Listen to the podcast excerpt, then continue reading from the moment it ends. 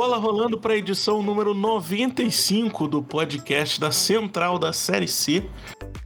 Aqui no podcast a gente não interrompe no meio, como aconteceu infelizmente nossa live dessa semana. Para quem tá ouvindo na semana que saiu, podcast que a live caiu, nada no meio. A gente sabe que fizeram isso para tentar calar o nosso amigo Carlos. Carlos, aqui você pode falar à vontade a gente não vai te cortar. Saudações, Céu, saudações a Mauri. Quem estiver ouvindo também. Isso aí, rolou aí um, um acidente tecnológico aí no Conexão Série C dessa semana. Mas hoje a gente vai completar ali o que estava sendo dito e muitas outras coisas sobre essa Série C que está pegando fogo aí. Ele que não é o Alê, mas também começa com A, de Amauri. Então, Amauri. Fala Celso, fala quem, tá, quem está nos ouvindo. Vamos para mais um episódio, como eu sempre digo, da melhor divisão do futebol brasileiro. Vocês podem nos acompanhar nas mídias sociais, né? Arroba Central da Série C, Twitter, TikTok, Instagram. Acompanhem também no YouTube, sigam lá, se inscrevam no canal. É isso, a gente segue esse calendário.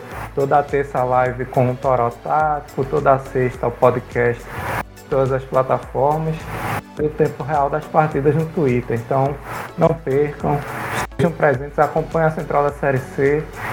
Tem muito conteúdo aí sobre essa divisão em todas as nossas plataformas. Entre também no grupo do Telegram, o Cabine da Central, basta pesquisar lá que vocês vão poder ter contato com o Celso, com a Lei, comigo, com o Lucas, debater os principais temas formulário para novo integrante, para quem quiser se juntar a nós, o link está na descrição. Quem puder nos ajudar com o Pix, central da série C, gmail.com, vai contribuir bastante com o pessoal que está cobrindo exclusivamente a série C, é, a adquirir melhores equipamentos, a conseguir novos recursos para que o canal continue crescendo ainda mais.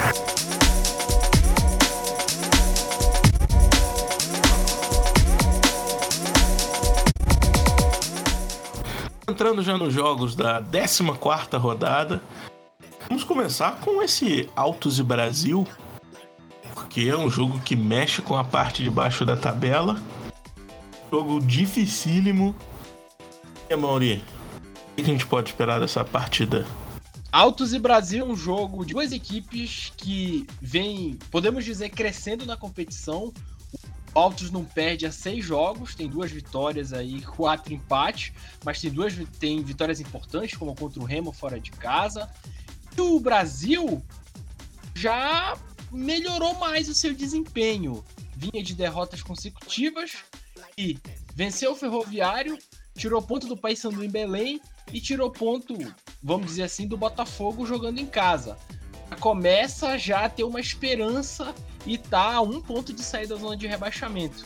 Então, uma vitória para o Brasil pode empurrar e aproximar o Altos da zona de rebaixamento, assim como se o Altos vencer, o Altos pode sonhar, quem sabe, do Paulo Rangel no ataque, sonhar com o G8 e empurrar o Brasil mais pro fundo do poço ainda. Pois é, e o Altos que na última rodada enfrentou o Floresta, empatou fora de casa, mas sem dois jogadores que estavam cumprindo suspensão. Nessa rodada voltam Betinho e volta Lucas Souza. Vão. É, digamos que dar mais qualidade ao time do Altos. É, o problema é que tivemos dois jogadores saindo por lesão, dois laterais tanto Danilo Silva quanto o Jason vão desfalcar o time. Já o Brasil teve aquele empate dentro de casa com o Botafogo, o João Pessoa. É um resultado que quem está querendo sair do, da zona de rebaixamento esperava ser uma vitória. Por causa disso, vai ter que buscar esses três pontos fora de casa já que tem três pontos ali entre o Brasil, que é 19, o Confiança, que é o 16. Uma vitória é imprescindível nessa partida. Agora, vamos falar de um time que mudou de técnico, né? mudou de comando, mudou de presidente até. O Ferroviário, que vai enfrentar a Aparecidense e vai muito bem fora de casa também. Então não é vida mole aí o Ferroviário. Como é que tá, Caê, o Ferroviário com mudança no comando inteiro? Pois é, o Ferroviário passa por uma crise bastante aguda, né? É, depois de um trabalho curto, o Sidney caiu. O Sidney vinha fazendo alguns experimentos ali, táticos no time, para tentar resolver ali, se, principalmente o sistema defensivo, né? Mas o time não respondeu e o Ferroviário voltou com o Francisco Diá, que já havia treinado a equipe em 2021, é um cara que conhece boa parte desse elenco. Um treinador motivador também, mas vai ter muito trabalho porque o Ferroviário realmente não vem dando mostras de que tem condição de se recuperar. Não sei até que ponto o Diá vai conseguir fazer com que esse elenco evolua um pouco mais, porque é, tá muito difícil no, quando o time tá. Antes de entrar nessa fase aí, mergulhar, né? É, tinha até um certo ajuste, pelo menos ali no meio campo, com o alemão que era reserva no começo do ano e passou a ser titular. Então era alemão, Emerson Souza e Wagninho ali, né? E aí depois que o Wagninho se contundiu, né, não tá fora da Série C, é, complicou muito. Acho que ele era a liga ali daquele meio campo, da transição entre meio campo e o ataque. E sem ele tá muito complicada a parte da criação, já que o ataque também tá muito difícil, né? O Dudu até que fez uma partida um pouco melhor nesse, nesse jogo contra o Manaus no final de semana mas continua errando muito ainda. É, Arius também, primeiro que ele não recebe uma na boa, né? Quando recebe ele não consegue aproveitar. E os reforços não estão surtindo efeito. Marco Martins é um lateral direito que eu gosto muito, mas não está bem. O Matheus Anderson né, entrou no segundo tempo, fez até o gol ali. É um dos reforços também que o Ferroviário contratou. Mas também é um jogador que dá um calor, faz uma fumaça ali, mas não vai alterar muita coisa nesse elenco em termos de qualidade técnica. Eu prevejo muita dificuldade para Francisco Diá com esse objetivo aí de tirar o Ferroviário da Série D ano que vem, né? E enfrenta essa Aparecidense arrumadíssima, né? Uma Aparecidense aí com é, Moacir Júnior, né? Com uma boa a sequência de vitórias, empatou o último jogo com a ABC mas vem conseguindo. É, a postura do time é outra, né? Você vê a movimentação, a pegada da Aparecidense mudou muito. Ele consegue recuperar alguns jogadores no elenco, né? Como o Felipe Menezes, que fez três gols aí nas últimas partidas. Então é um adversário muito duro para o Ferroviário, né? Essa tentativa de recuperação. E para a Aparecidense surge uma grande oportunidade de se firmar no G8. Quer dizer, a Aparecidense a gente não dava nada pelo time no início do campeonato, até porque fez um estadual abaixo do esperado esse ano e vem surpreendendo. Né? Começou o campeonato com uma vitória surpreendente fora de casa e depois mostrou que é um visitante indigesto, né? Vai tirar ponto de muita gente fora de casa, além de conseguir também uns pontinhos em casa. É um, algo incomum, né? Um time tá melhor fora de casa do que dentro de casa. Já o Ferroviário, com todos esses problemas que você disse, Carlos, ele tem a volta do, do Diá, que já conhece o time, já passou pelo Ferroviário. E para essa partida vai tentar trazer a torcida para o lado, né, para ajudar a impulsionar a, a equipe um ingresso com valor promocional. Então a inteira tá em 10 reais e a meia 5 reais. Então quem tá aí é bobeira, querendo assistir um jogo, podendo assistir um jogo, tranquilão, 10 reais ali, 5 reais, você paga meia. É, não estou incentivando ninguém a falsificar a carteirinha, porque isso é crime. Então, quem tem o direito de pagar meia pode pagar meia, quem não tem, paga ali 10 reais. Dá pra ir um sabadão, 3 horas, tranquilo. Eu assistiria. O problema é pagar a passagem de avião pra chegar lá.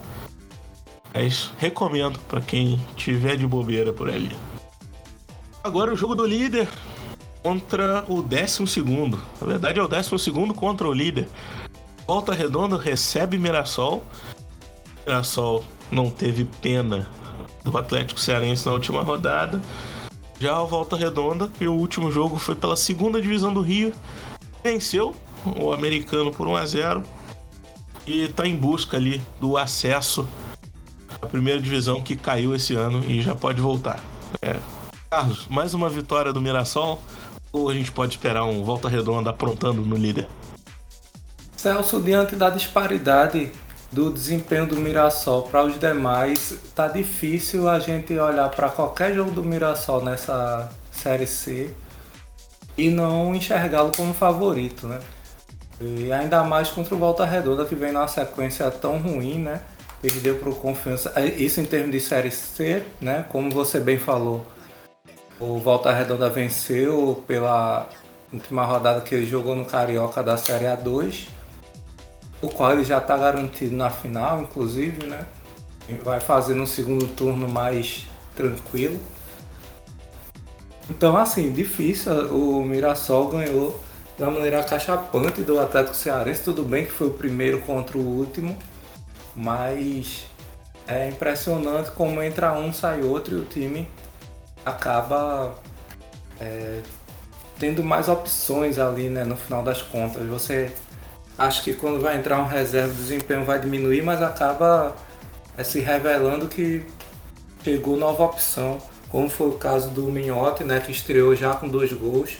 Né, teve o time teve o desfalque de Osman, ele entra, faz dois gols, tá assim. Já tá azeitado, tem o Camilo que tem um nível muito alto, apesar de jogador veterano, um nível muito alto para a série C. E então não dá para pensar em outra coisa. O Volta Redonda, por sua vez, é, tem um desafio duríssimo para mudar essa curva descendente aí no campeonato. Né? E agora não consegue mais pontuar, perdeu confiança na última rodada, saiu do G8, que o time estava há um bom tempo lá, e agora tem uma, uma parada duríssima aí para tentar retomar o caminho das vitórias. Eu concordo bastante com você. O Mirassol ele tem conseguido jogar acima do, das outras equipes, né? Não é diferente em relação ao Volta Redonda. Porém, eu acho que o Mirassol fora de casa ele tem uma queda um pouco do seu desempenho. E isso pode ajudar o Volta Redonda, que mesmo não sendo um super time, não tendo mais aquela força dentro de casa como tinha nos últimos anos, mas jogar no Raulino contra o Volta Redonda não, não é uma das tarefas mais fáceis, né? Agora esse confronto do quinto contra o décimo, o Botafogo, agora o de Ribeirão, e vem com uma sequência boa com o Paulo Baier, né? Já são três vitórias seguidas. Empolgou, chegou ao quinto lugar. Ah, tá jogando um futebol com um resultado muito bom, apesar de não ser aquele futebol vistoso que enche os olhos de todo mundo. Vai enfrentar o Ipiranga, que chegou ao décimo lugar. Depois de muitos empates, já são três empates seguidos. Já dá para trocar o nome para Empatiranga. E Mauri? Bem, agora o, o Botafogo de Ribeirão Preto, que vem aí de três vitórias seguidas desde a mudança de técnico, chegaram alguns reforços, jogadores experientes, como o Marcel, atacante, que até fez o gol da vitória contra o Vitória, fora de casa. E como você falou, o Botafogo não faz, não é um jogo que a gente diga que é um primor técnico, mas ele tem tido resultado num momento importante da competição.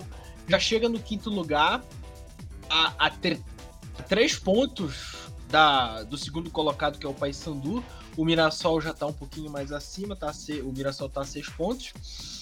E é, consegue resultados numa hora muito importante. É o momento de como o Botafogo briga por uma classificação, assegurar essa classificação. Ipiranga, o Ipiranga, ele tá aí invicto alguns jogos, mas são muitos empates. Que é o mesmo caso do Figueirense, que é uma situação muito similar. O Ipiranga empata muito, consegue pontuar bem, nem em casa, nem fora, e acaba despencando na tabela. Ganhando do Botafogo, o Ipiranga passaria o Botafogo na tabela. Então, é um resultado de extrema importância para o time gaúcho encostar e ficar numa situação mais favorável para conseguir uma eventual classificação. E o Botafogo, tá aqui, tem tido bons resultados numa troca de técnico que foi fundamental para isso, tentar subir mais na tabela e também garantir a sua classificação.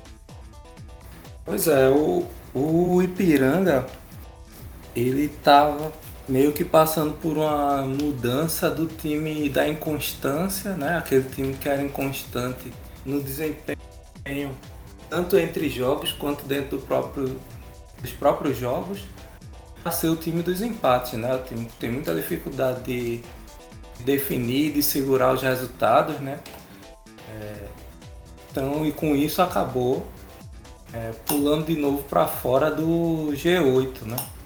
E vai enfrentar o adversário que vem simplesmente numa arrancada, né? Depois da chegada do Paulo Baia, Botafogo arranca ali, né? Foi o algoz do Campinense a fatídica noite ali em Campina Grande. Então, assim, esse Botafogo tem boa chance de retomar a sua pegada, a não ser e no bipolarismo aí do, do Ipiranga seja um dia de Ipiranga jogando muito e criando dificuldades em Ribeirão Preto. Mas, a considerar o retrospecto, a gente ainda por cima tem a volta do Tarek né, no Botafogo, que é um volante, para mim, um dos melhores dessa Série C. E, enfim, o time está apresentando soluções. Como o Amaury falou, não é o futebol maravilhoso, mas tem uma pessoa se destacando, o Bruno Michel, o próprio Marcel, então ele está conseguindo evoluir aí. Vamos ver, acho que é um jogo fundamental a ver se o Botafogo vai dar essa arrancada mesmo, vai continuar com a arrancada, né? Porque é, durante o ano, né, no Campeonato Paulista e na Copa do Interior, também foi muito isso o Botafogo, né? Quando você pensava que agora vai, acabava caindo de produção de novo. Vamos ver se essa série C eles conseguem escrever uma história diferente.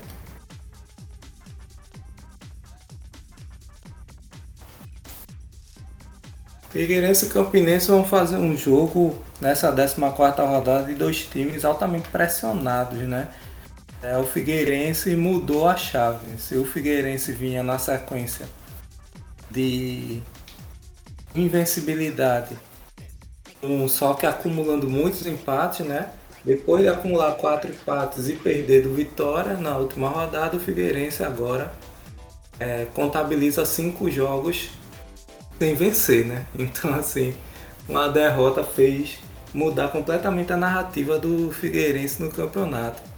Vai ter pela frente o Campinense, que é o time que passou por uma avalanche aí depois da derrota é, para o Botafogo de Ribeirão Preto em Campina Grande, né? É, o, o dia ali melancólico para o torcedor do Campinense é, daqueles 700 e tantos ali que foram o amigão, né, no domingo de 6 horas da noite, debaixo de chuva, é, com 18 graus de temperatura lá em Campina Grande, né, e aí eu sei que para o torcedor do Brasil de Pelotas, de Ipiranga, de São José, do Figueirense não é uma temperatura assim tão baixa, mas para os padrões é, aqui do Nordeste é, é uma temperatura considerada bastante baixa. Ainda por cima com a sensação térmica ainda mais baixa por estar tá chovendo, né? É, um dia que teve boas atrações ali, né? Como a Valkyria, que foi do Magníficos no São João de Campina Grande. E o torcedor que foi viu um time realmente muito apático, fez até um golaço com o Dione no começo. Depois tomou uma virada, foi uma noite melancólica que culminou na saída do Raniel Ribeiro né, do comando técnico, ele que vinha sendo de certa forma blindado.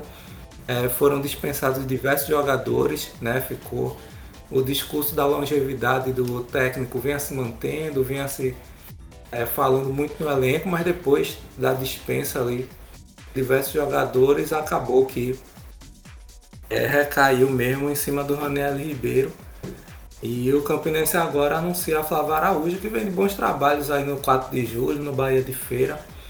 Né? Inclusive já anunciou dois reforços hoje, vindos do Atlético de Alagoinhas. É, porém, o Campinense tem a perda de Olávio, um, uma parte aí da tal avalanche que eu falei depois dessa derrota. E o que indica que Flávio Araújo vai ter muito trabalho para poder tirar esse time da zona de rebaixamento e já começa nesse jogo duríssimo contra o Figueirense. ABC e Manaus é um confronto de dois times que o, Manaus, o ABC era um time que vinha jogando bem, mas deu uma estagnada. Fez um jogo muito ruim contra Confiança, empatou fora com a Aparecidense que vem em ascensão e tem aí uma boa fase, como é o futebol. O Enan não fazia gol no Paysandu e agora no ABC, aguardando, tá se recuperando e você tem o Manaus, que teve a estreia do Brigatti contra o Ferroviário, fez um bom jogo em determinado momento, mas depois agiu com um pouquinho de displicência e brincou quando estava 2 a 0 Tomou um gol do Ferroviário, um empate do Ferroviário, conseguiu reagir no final, mas é uma coisa que fica de alerta para um time que brigando por classificação, tá ali na sétima posição com 20 pontos, encostando no G4, é para ficar de alerta esse jogo contra o Ferroviário e ter atenção redobrada contra um ABC que joga em casa, ainda não perdeu em casa nessa Série C, que é muito forte dentro do, do, do Frasqueirão. Tem o Enan que vive uma boa fase e que de repente pode se recuperar e voltar a conquistar uma vitória.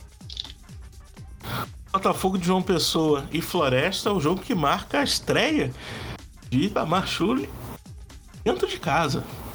O treinador que jogou. Jogou não, né? O treinador que comandou a equipe na última partida, fora de casa, não levou gols, então um, um time que chega aqui na 14 rodada, que vai começar agora.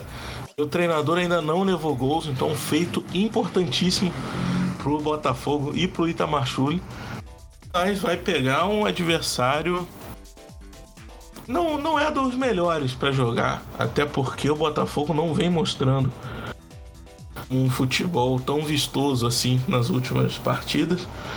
Já o Floresta, ele não posso dizer que está abaixo do que vinha, porque o que ele apresentava já era abaixo. Então pode-se dizer que o Floresta está numa constante de apresentações que não agradam muito bem aos olhos do bom apreciador de futebol. Porém, por enquanto, até esse momento, está sendo o suficiente para manter o time fora da zona de rebaixamento. Acho que vai ser um jogo difícil para as duas equipes, mas o Botafogo ainda mais favorito, ainda por jogar em casa por ser o quarto colocado da competição. Sandu recebe confiança na Curuzu depois de fazer um clássico, ganhar, depois de fazer um ponto no Bainão e volta para tentar pontuar e tentar encaminhar a classificação o mais rápido possível, já que o time houve uma estagnação evidente resultados, o time mostra a mesma intensidade, mas não consegue sair com a vitória. Exemplo de jogos contra o Brasil e Aparecidense. Para esse jogo contra o Confiança na Curuzu é fundamental transformar as enormes, as, é, a grande quantidade de chances em gol. E o Confiança que vem com o eutropismo, quem sabe lei do ex do técnico, pode acontecer. O Eutrópio, que conseguiu uma boa vitória contra o Volta Redonda na, no jogo passado. Confiança vem para tentar pontuar, já consegue conseguir um respiro de sair da zona de rebaixamento. E quem sabe conseguir surpreender o Paysandu em casa. Pode ser, pode acontecer. Atlético e Remo se enfrentam em Fortaleza. O Atlético já numa situação de bastante afundado aí, né? Agora uma leve melhora do Brasil de Pelotas. A de vez aí com essa última colocação chegou num ponto e uma rodada não basta para sair da zona de rebaixamento, então é uma situação realmente periclitante. O time precisa melhorar o desempenho, teve muitas mudanças no último jogo, nas escolhas muito questionáveis, assim ao meu ver. O Uritante foi para o banco. Eu não entendo porque Ian Costa não é titular nesse time, é um jogador que sempre entra bem. E aguarda a volta do Lucas Bessa, que é quem dá a qualidade nesse né, meio campo quando sai alguma coisa é, com mais qualidade no Atlético, sai dos pés dele. Né? E enfrenta o clube do Remo, que vem também sob pressão, né? dois empates sob o comando de Gerson Guzmão. Ele vem aí na pressão por vencer. Enxerga esse confronto com o último colocado como uma oportunidade. Porém, não vencer esse jogo vai fazer com que a pressão no Bahia fique muito grande. O time já está algumas rodadas fora do G8. Então, abre-se uma oportunidade ao mesmo tempo e é uma faca apontando para o pescoço do clube do Remo, porque também se não vence, aí já vem, vai ferver mais ainda ali o questionamento em cima desse elenco e do próprio treinador, apesar de recém-chegar. São José e Vitória marca a reação do Vitória, que depois de muito tempo conseguiu vencer o Figueirense por 2 a 0 em casa, contra o Zequinha que mostrou até de maneira surpreendente uma boa regularidade na competição e tem, claro, a seu favor o Passo da Areia e o gramado do Passo da Areia, podendo conquistar a vitória e ficar e se assegurar como um dos postulantes à vaga. Para o Vitória, o Vitória tá a três pontos na zona de rebaixamento e a quatro do G8. Mas por toda a situação que o Vitória passou no Campeonato Brasileiro, é bom garantir pelo menos a permanência na Série C.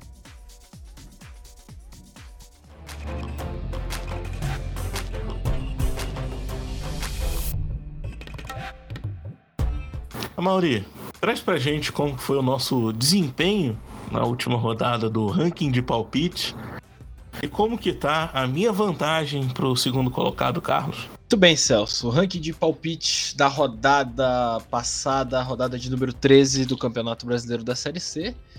Você teve cinco acertos, Carlos teve três, Lucas não participou, Aleph teve cinco acertos e eu também tive três. Você está na liderança com 9 pontos de vantagem com 58. Carlos vem em segundo com 49.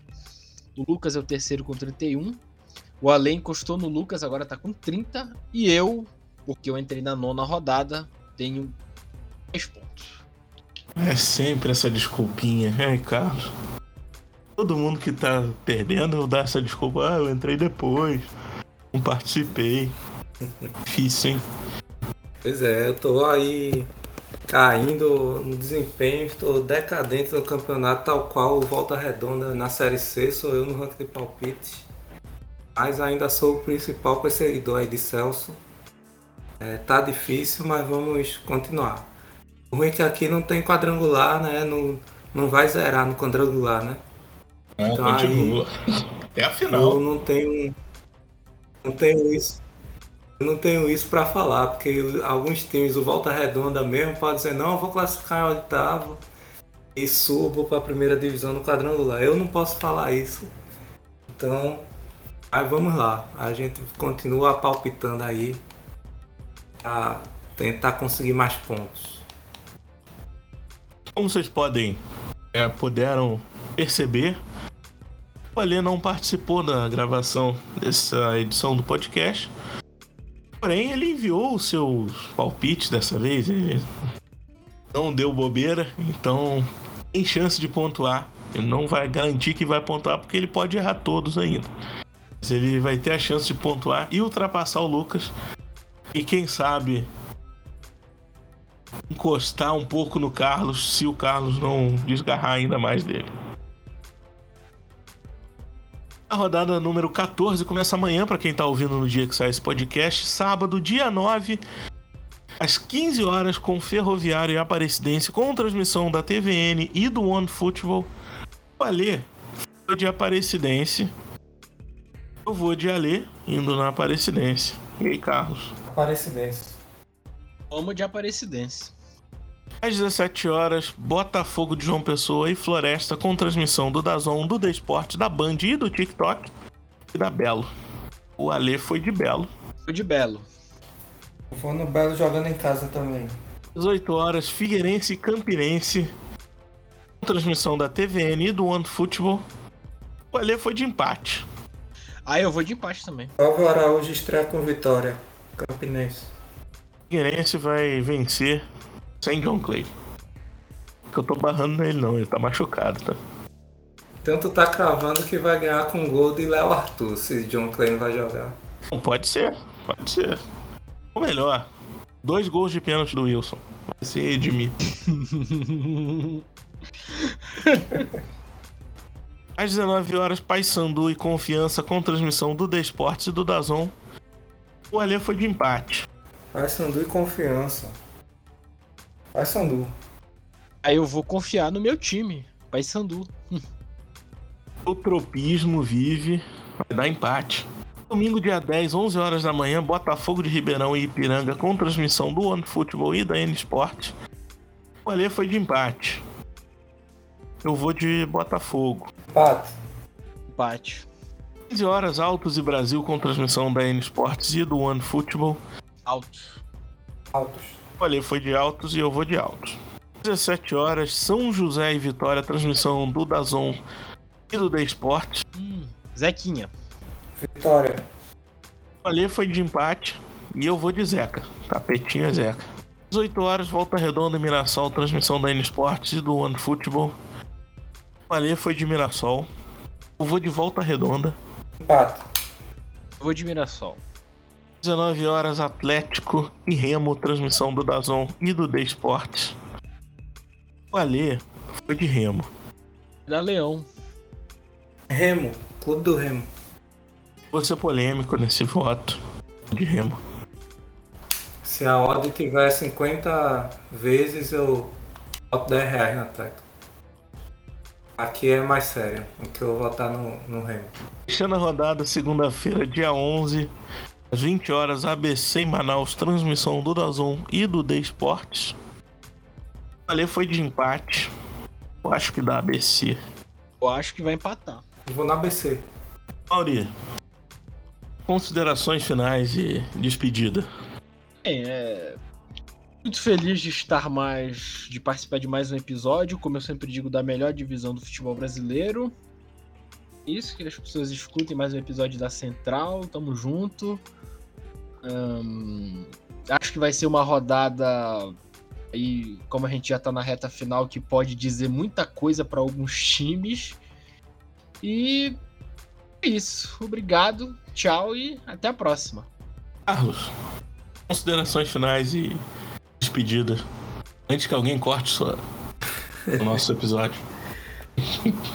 Beleza, Celso. Obrigado aí pela companhia de sempre nesse mais esse episódio. Obrigado a Mauri também.